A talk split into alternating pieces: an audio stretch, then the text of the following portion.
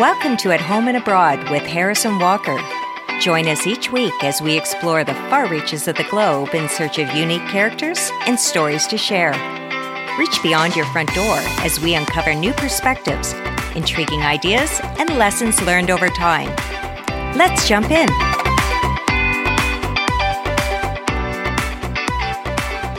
Like many of us, Christine Lewis of Victoria, Canada, wanted to know more about her family history.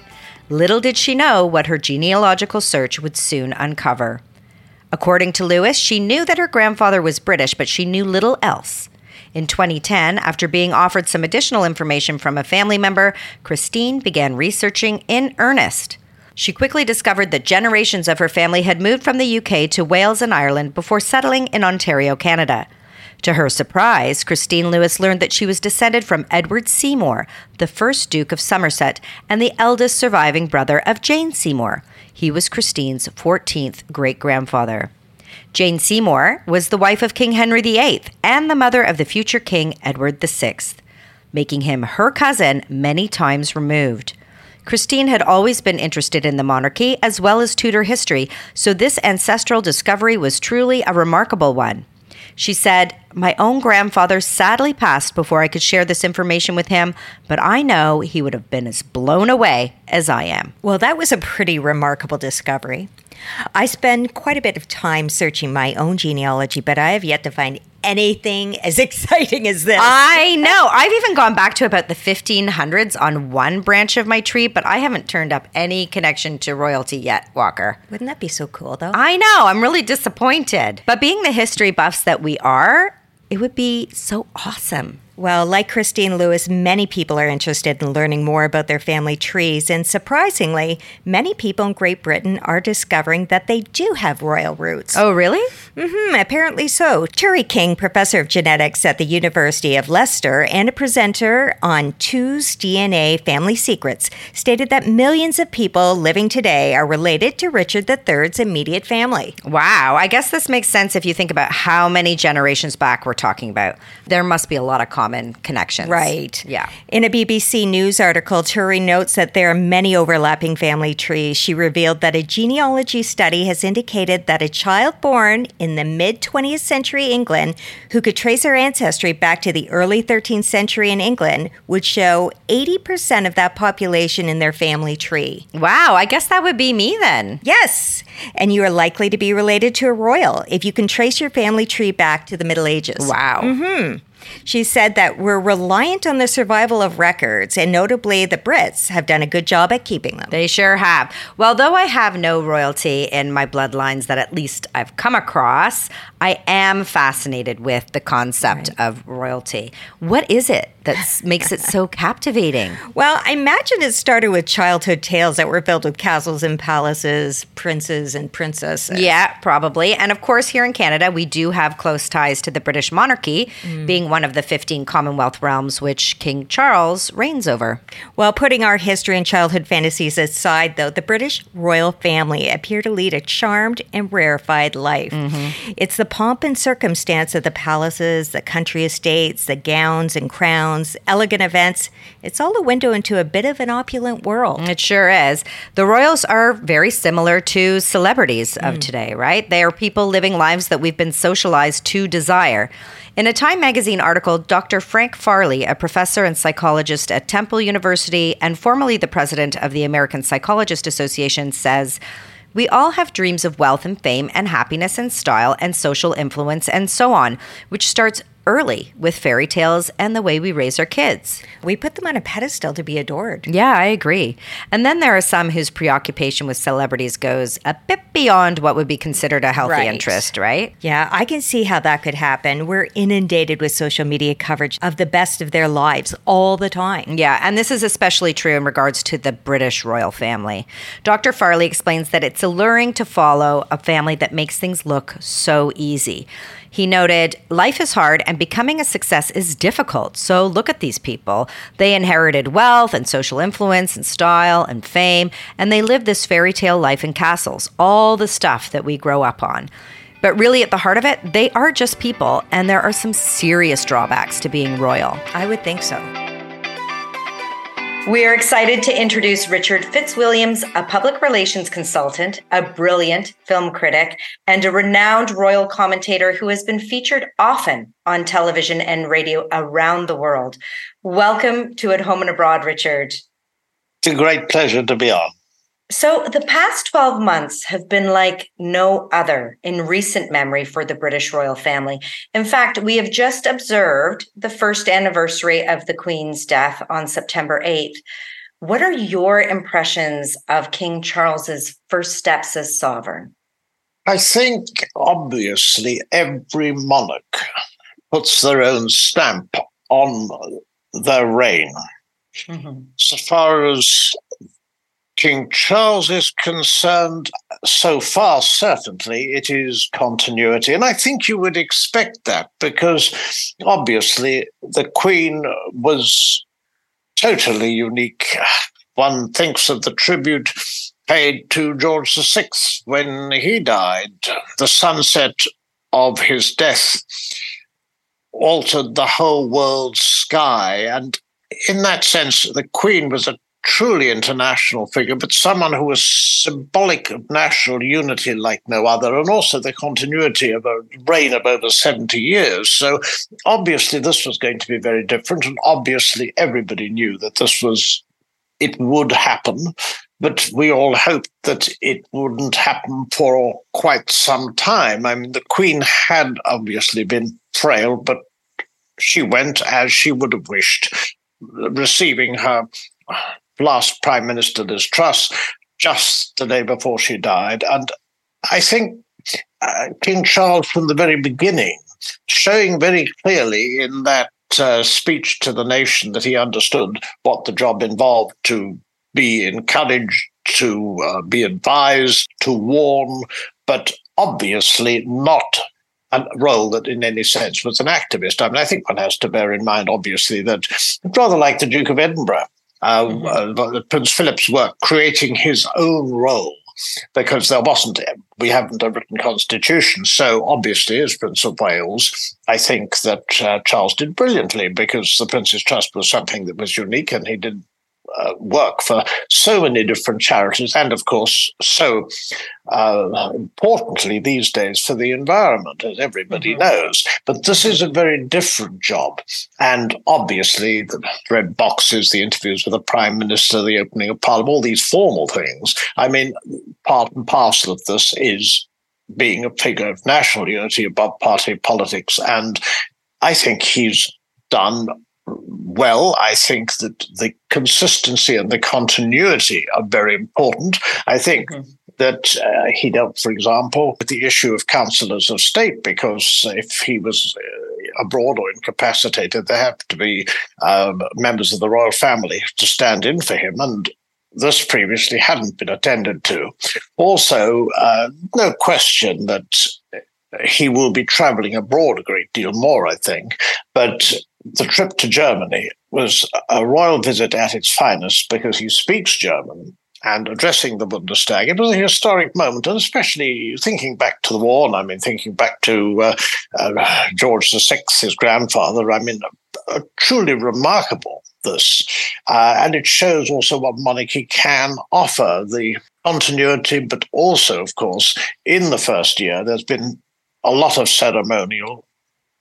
The funeral of the Queen, which I think was magnificent and deeply moving, and the world watched, and also the coronation. And I think that, again, something that was very difficult to carry off with. You know, the Queen coming to the throne in nineteen fifty-three, well, sorry, no, the Queen coming to the throne in nineteen fifty-two and being crowned the year after. I mean, someone who was in her twenties, clearly King Charles, Queen Camilla in their seventies. I mean, it's it's very different, and it's mm-hmm. a different uh, sort of environment too, because the Queen never gave an interview to camera, and of course, uh, um, we didn't know her views on a whole variety of issues, which was very, very useful then. But looking at it now, I think that in the first year, I think he's tackled, for example, uh, so far as he possibly could, with a memoir like Spare, which Harry so ill-advisedly wrote, something that was deliberately designed to cause trouble, which it did. Which it did. Yeah, we'll get into that, Richard, definitely. But to evict the Sussexes from Frogmore Cottage, I think that was a very sensible move.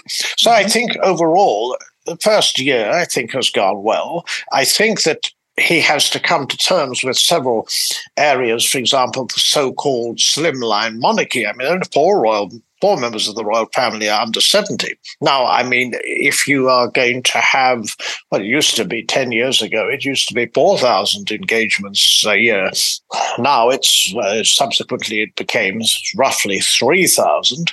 Now the palace are reviewing patronages, but what we want to know, obviously, is will there be any younger members of the royal family? I mean, it's most unlikely Princess Beatrice or Eugenie would be involved because of uh, Andrew being in disgrace, and that is right. permanent, a permanent situation. But Lady Louise Windsor, for example, is that a possibility one day? Because if not, the numbers of engagements that the royal family undertake will get a great deal fewer. So the so-called slimline monarchy, Princess Anne gave a very interesting interview recently, and she was saying that she didn't think that this was a good idea now. Certainly right. To slim it down further. Right, absolutely, because there's a great importance in having those connections with the public in the form of these engagements over time. So having fewer of them may not serve the monarchy best. I quite agree, and I think there is another difficulty, and this is linked, of course, and we, with the Sussexes when we discuss them, but it is a problem. Uh, because it's now been consistent for a while, and that is between eighteen and twenty-four, most people now support a republic. Now, that mm-hmm. was never the case before. Indeed, just ten years ago, I mean, it would have been unthinkable. And the mm-hmm. reason this has happened is definitely the Sussexes. Uh, I mean, it's obviously tied into the cost of living crisis and other problems, but I mean, specifically, it's happened since the Oprah interview. Mm-hmm. And th- they have definitely rocked the boat, and I cannot wait to to get into that with you. I just want to mention first, though, and this does relate to the popularity of the British royal family, the monarchy worldwide. Prince William was recently voted the most popular public figure by Gallup polls in the United States. And the king himself was in fourth place. So clearly still very popular, regardless of what the Duke and Duchess of Sussex have been up to. Do you think that the British public view the royals as favorably as perhaps in North America? Well, firstly, I think that Gallup poll was very important, and I think it's bad news for the Sussexes because there were two polls Newsweek quoted which showed that their popularity in the States had plummeted. Uh, I think it's uh, wonderful. I think also it's an example. I mean, the links with the Commonwealth and the links with countries abroad, and most particularly, of course, the, the United States. This is very, very important. I mean, the monarchy and its the trips abroad and the charitable work that it does and also the profile that it has. I mean, no other institution except for the American presidency could, I think, possibly compete.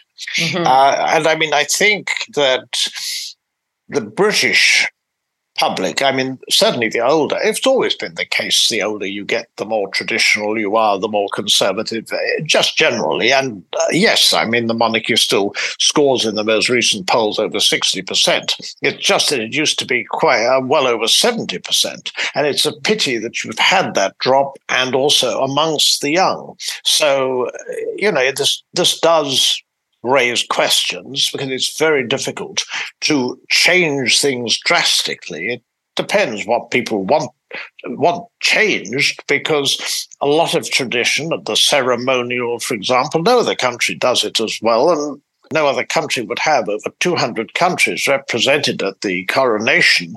Um, in fact, no other European country has a coronation, and also the the popularity of the Queen. I mean, this was something that was obviously completely unique, and she was the best known head of state, of course, in the world. She she certainly was, and she was an inspiration to so many. And just as a uh, sort of a quirky little side note, my youngest child, who is uh, a sixteen-year-old boy, has a portrait of the Queen above his bed in Toronto, Canada. So that's how far her reach can extend, uh, you know, even into the hearts of the young. But we were talking, we did touch a little bit upon Harry and Meghan, the Duke and Duchess of, of Sussex, and they have stirred the pot quite a bit with the release, as you mentioned, of Harry's book, Spare, uh, the appearance on Oprah, and many other public exposés on life behind the palace walls. How irreparable do you see this rift with the family itself? I think that at the moment, the rift is tremendously wide. We know that the once inseparable, or supposedly, we read in Spare a great deal that we didn't know before, um, the brothers were are not speaking at the moment. And indeed, of course, uh, King Charles has evicted the Sussexes uh, from uh, Frogmore Cottage, which is their, well, was their base in Britain. I mean, that was after attacks of the royal family on Spare, and particularly it's thought um, Harry labelling Queen Camilla as dangerous. The Sussexes believe that the palace is the repository of the dark arts. Constantly, Harry refers to this. There's little doubt also, of course, as you know, and he's been recently the first royal since eighteen ninety-one to appear in the witness box. Uh, he also believes something similar of the press. There's no doubt at all that with several cases pending, Uh, this might be historic if he won, uh, for example, against the Mirror Group newspapers. I mean, one has to say that. Uh, but there is also no doubt that the Sussexes are unpredictable. It's a long time since they have managed to, uh, indeed, if they ever did, uh, cooperate with palace officials when it comes to diaries and when it comes to events and so forth. It, what we've seen is something completely ruthless. Oprah was... The Queen's report to Oprah, that some recollections may vary, was all she could say in the circumstances. But nonetheless, the facts were that the charges made against them was pretty well unanswerable, because you couldn't go point by point down, or you would give more mileage to them. And also they threatened to release more footage. It was quite impossible to deal with it. And they know that the royals can very, very sensibly keep quiet and carry on is all you can do, because in the era, not only of twenty-four hour news, but also, of course, the quite extraordinary way social media just spreads news, mm-hmm. uh, the only thing you can do to dampen a story down is uh, is no comment, unless you have a specific rebuttal point by point of that story. And in the case of the Sussexes, they were complaining that the palace didn't protect them from the press. It wouldn't have been possible. I mean, you had the, you had various newspapers giving different views all the time. It's just simply an impossibility. But on the other hand, it all stokes up news, the, whether true or not, the moment the palace respond to it. And that's why the tried and trusted way of saying nothing is usually best, but couldn't be done because there were charges of racism, or certainly perceived racism. And it's, it's absolutely bizarre that uh, two years later, the Sussexes simply withdrew those charges and uh, person of Harry uh, being interviewed on I T V and said that it was unconscious bias, it wasn't racist. The person who asked, we don't know who, um, Archie's skin color. But the trouble that that stirred up, and also, of course, the difficulties, there's no doubt Meghan had very considerable difficulties uh, and stresses struggling to adapt to, humor, to uh, royal life. But the way that was handled by them, especially with the Duke of Edinburgh ill, even if they didn't know that he was going to be in hospital at the time the interview was scheduled, uh, was utterly ruthless. Unfortunately, uh, it's uh, historians can point out, or journalists can point out, that the Sussexes didn't marry twice or whatever, a whole series of inconsistencies. But this idea that there is such a thing as the truth and your truth, and that the latter, that both are acceptable, but they're not, is either the truth or not. And There's no doubt, I mean, Harry's Invictus Games, and that, of course, is uh, going on in Dusseldorf as we speak at this moment, uh, was, was a superb project. But he would never have got it off the ground in the way that he did if he hadn't been a member of the royal family. And in the days when he did launch it, he was someone who believed in the institution. Now it's impossible to say what their views are when it comes to the royal family, other than the fact they want an apology. They're not going to get it. There is this rift. The rift still remains damaging. And also, there is, this has to be said, the Sussex brand is still very powerful. They may have lost Spotify. There may be questions about Netflix or not. Uh, but nonetheless, the facts simply are that anything that happens, and this was the case of the um, near-catastrophic car um, chase in New York, or it was the case of Harry being in the witness box, the world's pressed for listening. So they can't be ignored. No, they really, really can't. So, Richard, I wanted to talk about the royal family and the way that they've been portrayed in film, television, and on the stage. And, of course, their lives have been examined through the photography of the paparazzi. I'm wondering, do you think that these portrayals really do give us a window into their lives? I think they give us a certain amount. Uh, fortunately, the paparazzi, who in my opinion are lower than vermin, uh, they've had a great deal less power since the death of the tragically pursued, of course, by paparazzi, the Princess of Wales. Uh, there is no doubt about that. But the fascination with the royal family, you're absolutely right. I mean, if you take the Crown, the Crown ought to have a disclaimer. The Crown is fictional, or is fiction based on factual events. It should say that. It actually did say that in the publicity for the last series, but it doesn't say that in front of the various episodes. And it should, because it's a deliberately anti-royal tract. It has turned into this. Peter Morgan is clever.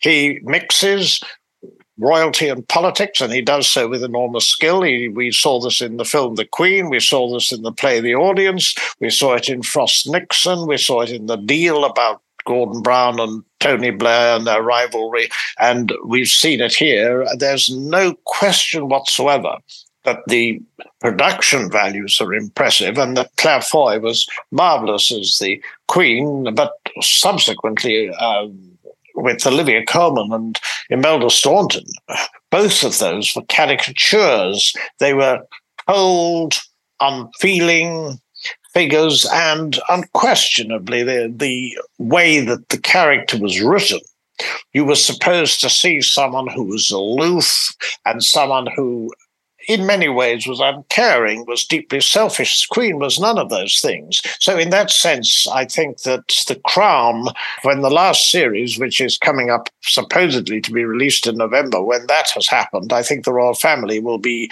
relieved, because uh, a younger generation who don't know um, Princess Diana or weren't alive when she was will only know her through the Crown. Uh, Camilla, Queen Camilla, I think, will be, to some extent, concerned about the way she's portrayed, because people do tend to believe a lot of what they see on screen, and the Crown is expertly written by Peter Morgan, who has decided to put the knife into the royal family, which he has described as a virus. Certainly history can get a, a bit skewed by the way it's presented, certainly on the screen, as you say. On the other hand, a positive depiction of a monarch on screen can make a great deal of difference to their image. I'm particularly thinking of Queen Victoria, who obviously linked with the era of the Industrial Revolution, of exploitation and empire, and also a figure considered a sort of dumpy figure in black who was not amused, and Puritan and so forth. I think that there's been a great change in the way that she is regarded. And one of the reasons was superb depictions of her by Dame Judi Dench, one of our top actresses. And this is the case in Missus Brown and also in Victoria and Abdul. And I think that the interest in Victoria And the fact that she and Albert were one of the great uh, love affairs of royalty, I mean, there's no doubt at all that the television series Victoria and the film Victoria and Albert, all of that, I think, has changed Queen Victoria's image to some extent anyway, because the, when the Queen had the Diamond Jubilee, commemorated it, and, of course, Victoria was the only other monarch to do this. Um, in her case, she was frail. In the Queen's, fortunately, she was not. But there was enormous interest in Victoria and that period, and also the fact that, you know, she was lively. She was also... Um, She was deeply political, sometimes very naughty in the way she she pushed her, her political views, and her fondness for Lord Melbourne was another issue that um, politicians at that in that period would have, well, Albert actually made Victoria a great deal more impartial, which is what she always should have been. But it was a very, very different era. And I think that the feeling that towards Victoria that they altered, just as the feeling towards George the Third. He was known as Mad King George. Some knew him as Farmer George. Of course, Hamilton and the American colonies, and the way the War of Independence and the fact that Britain lost, he's remembered for that. But from the human level, it took Alan Bennett's play, The Madness of King George, which examined the horrors of fighting porphyria. And the king, rather like Lear on the heath, it's uh, it's terrifyingly lonely. And Nigel Hawthorne inhabited the role with such brilliance. And I think that also has helped people understand what that king went through uh, more above and beyond what people knew already. On the other side, of course, it's a fair point that Edward the Eighth and Edward and Missus Simpson in, in the nineteen seventies, when Edward Fox played um, played Edward the Eighth, there is no question that his reputation from being thought of as the king who gave up everything for love, he's now known as someone who was totally unsuitable for the job, desperately selfish, pro-Nazi, to what extent is still debated, and uh, there's no doubt that uh, the way he's been portrayed on screen, especially in that series, and also most recently in The King's Speech, which gave a, a very human flavour to Colin Firth's uh, portrayal of George the Sixth, you could see how he fought a stammer and, you know, the sacrifice that's required as a member of the royal family. But there's no doubt that the feelings towards Edward the Eighth have changed. And, of course, the Queen and her dilemma as a grandmother when Diana died, that was examined in the um, in in The Queen, played by Helen Mirren. And that that worked well and had a huge audience and holds up well. I recently re-seen it. Yes, well, it's certainly, as you say, the angle of the portrayal certainly has has influence. I wanted to circle back a little bit, actually, to you and your history and your accomplishments. Now, you were the editor of the International Who's Who for over twenty-five years. With this intrinsic knowledge of the world's most notable, do you think our fascination with royalty and specifically the British royal family will wax or wane over the coming decades? I think that the only answer that one can give, uh, and I mean, looking back over the the decades, it's increased with social media to degrees that even then I would have thought him pretty impossible. Um, I think that it, it's become almost, it's become obsessive. I mean, there is no question with Twitter, Facebook, and all the other so aspects of of life today, and that people, in fact, learn of news so quickly. When I think of compiling International Who's Who, the problems of getting information in those days against the way it's so easily available now, I mean, it's a completely different world. And in the, the changing world, one of the things that doesn't seem to have changed is a fascination which has been evident over the years with the monarchy. Indeed, it, the monarchy goes back over a thousand years in Britain. The one gap was the Civil War, um, with the execution of Charles the First to the end of the Protectorate in sixteen sixty when Cromwell died. And the people were sick of Puritan rule welcomed Charles the Second back. And there's no doubt whatsoever that intrinsically, I think Britain is a monarchist country. I think it's very possible that out of the fourteen other members of the Commonwealth that are um, realms that regard King Charles as their head of state, it's very probable, I think, that some will become republics. Although, interestingly, Barbados, which recently became a republic, didn't have a referendum. So there's always that, remembering what happened in nineteen ninety-nine in Australia. But my own feeling is that the fascination, the almost obsessive fascination in the monarchy, with monarchy, and with the British monarchy particularly, is here to yes. stay.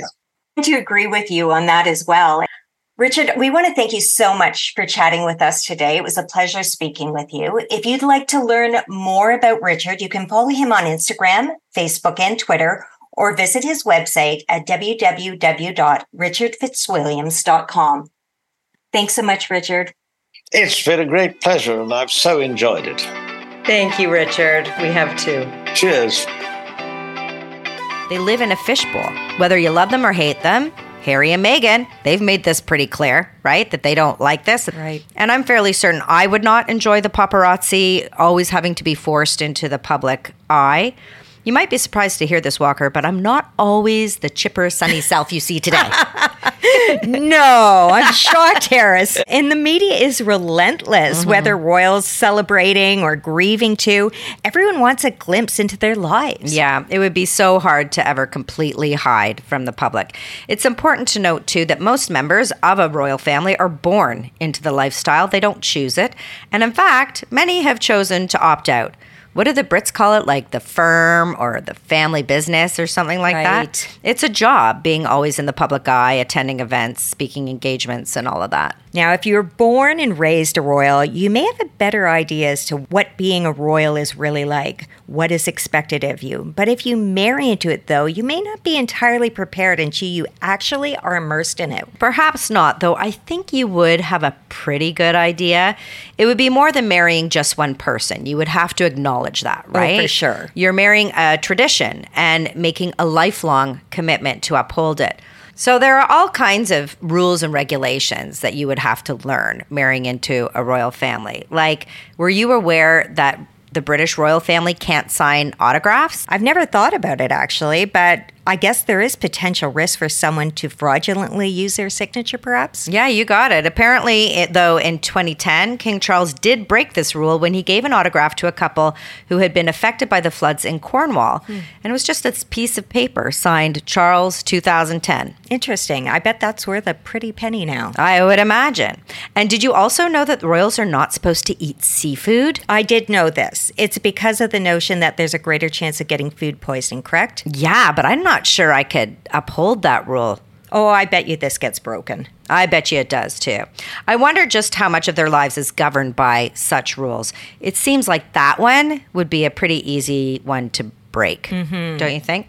But heirs flying together, that's a no-no. King Charles and Prince William cannot fly together. And even little Prince George, he won't be able to fly with his dad when he turns twelve. Wow, strict. Yeah. But these rules are developed with the intention of keeping the royal family safe.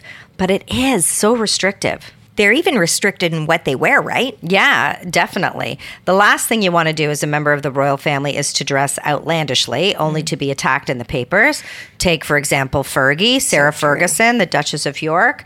She had a really hard time with this. She was even dubbed the worst dresser of all time was in the show really? Secrets of the Royal Dressmakers. Isn't that a That's horrible terrible. Thing to say? That's terrible. Rude. The public is so cruel. Did you know that members of the royal family have to travel with a black outfit in case someone dies in their family? Wow. A sad preemptive preparation, indeed. Mm-hmm. And according to C B S, members of the British royal family are also discouraged from wearing black publicly otherwise.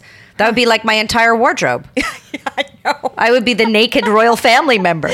Somebody asked me once that whether I was in mourning. This is years ago because I had worn black, I think it was three weeks in a row, solid without a break. Clearly, we would not function very well within the royal family rules. And I certainly never remember Queen Elizabeth in anything but fresh and bright, I know, springy so colors, true. Right? She always looks so lovely, but very practical too, for the most part. She even had weights sewn into the hemlines in order to avoid any uplifting breezes, because that would be a fashion disaster if any royal knickers were on display. Well, isn't that clever? I know. She I never was, thought of that. She was definitely clever and much more. In upholding the monarchy, she was particularly interested in observing and keeping tradition. In fact, there were very few times that she broke tradition, but when she did, it was meaningful, like serving in the armed forces and learning how to fix truck engines. Though, of course, the Queen didn't need a driver's license or anything like that, or a passport, apparently. Well, I suppose everyone knows who she was around the world. She was a legend. She was a legend. She served a long time. I wish I had met her. I actually saw her and Prince Philip once leaving Westminster Abbey on my very first visit to England. No way. Yep. In fact, we had just landed, and I heard on the radio in the taxi going into London that they were attending the services that day. Okay. So we diverted our taxi and drove to the back of the church, and there they were getting into their big Rolls Royce, and uh, I was super starstruck. But if I had met her formally, I think I would have had to have been aware of protocol. Right. No right? hugging and kissing, and don't touch the Queen unless she initiates it. Mm-hmm. At the G two summit in two thousand nine, former First Lady Michelle Obama famously broke this rule and hugged her. Ah, another queen in her own right. You got that right. But here's an odd tradition. According to a C B S article, each member of the royal family is required to weigh in before and after Christmas dinner. I shouldn't be laughing. Come on, that's awful. I know. I don't think I would go. This tradition supposedly goes back to Edward the seventh in the early nineteen hundreds. It was implemented to ensure that the guests were fed.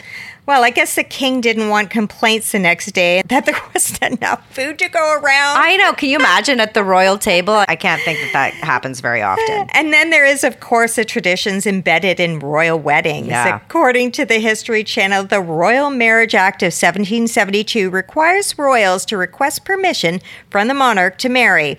And, of course, the monarch has the power of veto. Right. This act is rooted in George the third's disapproval of his brother's marriage to Anne Horton, a commoner. Queen Elizabeth vetoed her sister's request, too, to marry a commoner and divorcee, but in two thousand thirteen, another act was passed allowing for royals who were not in the first six in line for succession to not require permission. Yeah, that's actually quite sad. Not being able to marry who you want. On a happier note, did you know that royal brides regularly carry myrtle for good luck in marriage in their wedding bouquets? This dates from the reign of Queen Victoria. I did know this. And Kate Middleton had myrtle in her bouquet as well, no? Yes, I think she did. Can you imagine the gifts that they must have received? But of course, there are some serious rules. Can't have gifts without rules, Walker. And there are serious rules around gift giving and receiving, too. I wonder, did we talk about this during our episode, The Present Protocols? I can't remember, Harris. So what are the royal rules? Well, there are supposedly people from whom they cannot receive gifts, as well as gifts that they may or may not accept depending on the monetary value. Okay, this is new to me. Yeah, and of course, all the gifts that are received are recorded, but this shouldn't be a surprise. I did this at all my kids' birthday parties. To write thank you notes. Exactly. In fact, a full list of all the gifts that the palace received in each year is released. Some of these gifts have included automatic rifles. Yeah, I can just see the Queen with one of those. A PhD thesis, bedtime reading, and multiple boxes of mangoes and Brazilian sloths. Automatic rifles? Yeesh. And I bet this is just the tip of the iceberg. I bet you're right. I might not have this right, but I think I heard that all members of the family must follow the lead of the monarch, including only going to bed after the monarch goes to bed and beginning to eat after he or she has started their meal. Oh, man. What if I were stuck with a night owl monarch? I like getting into bed early, Walker. I know, Harris. Also, while dining, guests and family at the table are not supposed to talk to anyone other than those sitting next to them. Actually, I like this rule. I went out for a big family hoop-de-doo last night. Okay. And there were eleven of us at the table. And if you're not just talking to the people beside yeah. you, it gets really noisy and unruly. But I also heard that if a royal family member is talking to a guest beside them, they're not supposed to trespass into the political realm.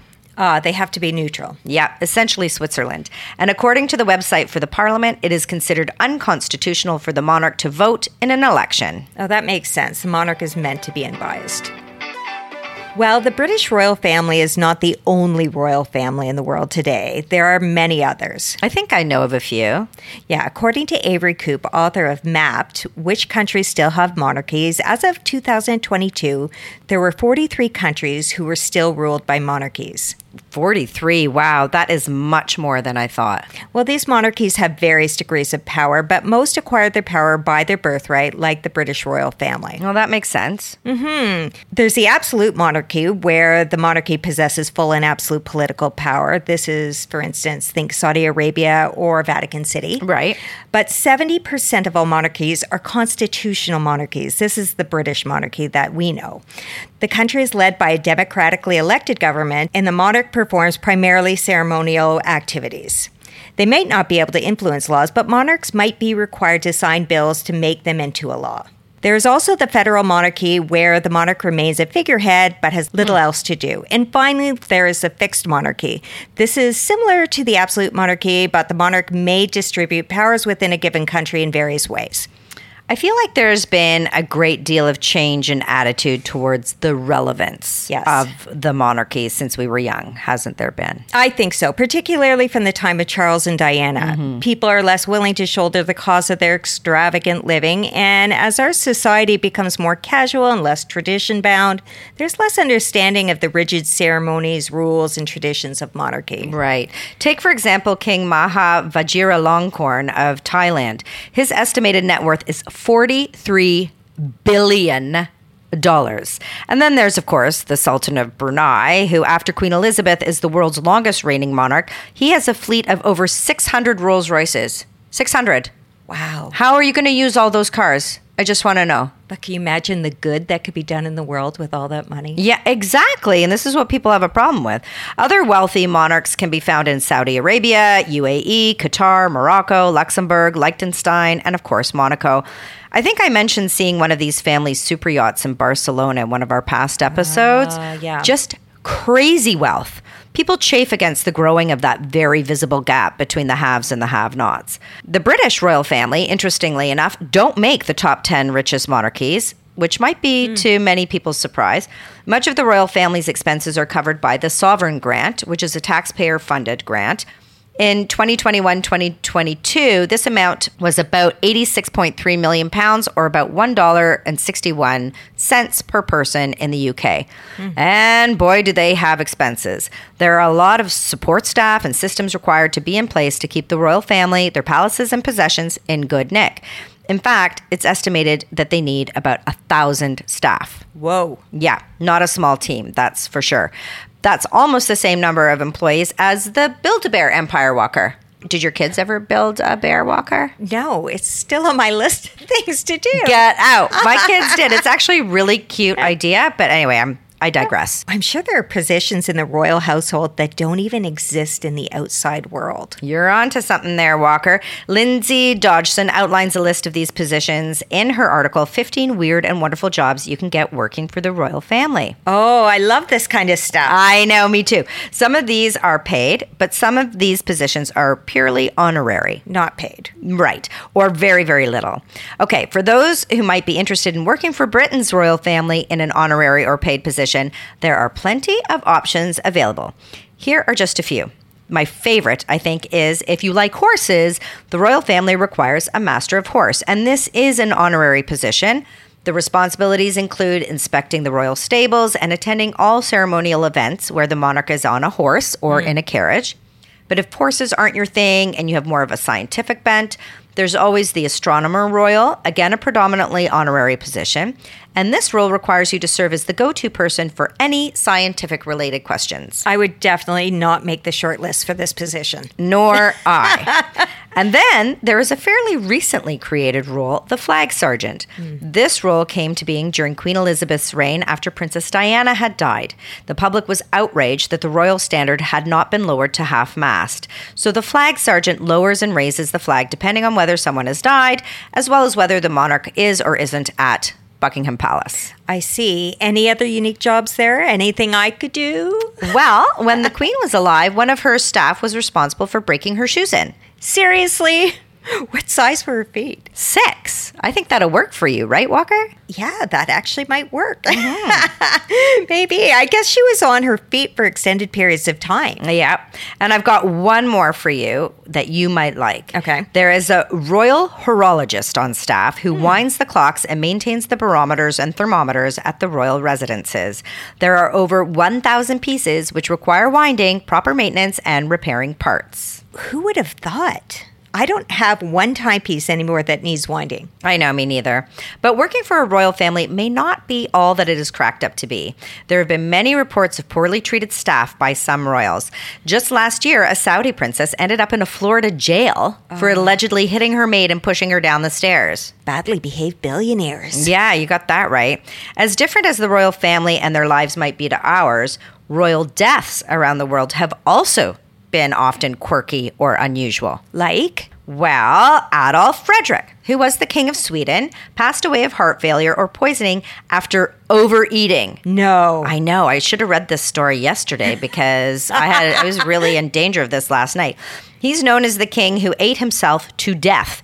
In addition to a dinner of lobster, caviar, and sauerkraut, yuck. That combination is just yuck. He ate fourteen semlas in hot milk. A semla is a type of Nordic sweet bun, and a sweet bun overdose may not be the worst way to go. What do you think? Maybe not, but that is not good when your luxurious lifestyle brings about your own demise. Eh? I know, right? But this might not be so bad either. George Plantagenet, the Duke of Clarence, had been charged with high treason and imprisoned in the Tower of London and ultimately ordered to be executed by his brother. There is a story that he was drowned in a butt of Malmsey wine, a butt being four hundred seventy-seven liters. But that might be a bit of an urban myth, maybe a reference to his love of the drink, or perhaps his executed body was transported in a barrel of wine. Yikes. I know. Though, if you're a wine lover, it might not be so bad. In case you were wondering what Malmsey wine is like, it's rich and sweet. Think molasses, caramel, raisins, and nuts, and maybe some vanilla notes. A very rich and luxurious exit, for exactly, sure. Exactly, exactly. And something a little different, Louis the Third, the King of France, died in pursuit of beauty. At the age of seventeen, Louis died as a result of a fractured skull he incurred while chasing a girl in the street while on horseback. The girl apparently fled to her father's house in search of safety, and Louis subsequently struck his head on the door lintel. I read that he is one of two French kings who died as a result of banging their heads on a door lintel. This is starting to bring to mind the seven deadly sins. I know, right? And finally, there's the King of Hungary, Bela the First, who died as a result of the injuries he suffered when his throne collapsed. Taking work to the grave. One might live like a king, but it's a pretty level playing field when it comes to how we die. Thank you for joining us at At Home and Abroad with your host, Harrison Walker. If you enjoyed this episode, we would really appreciate it if you would rate and review our show. It helps us grow and expand our reach. Subscribe to follow us each week as we continue the conversation. You can say hi to us on Instagram at, at Harrison Walker. We would love to hear from you.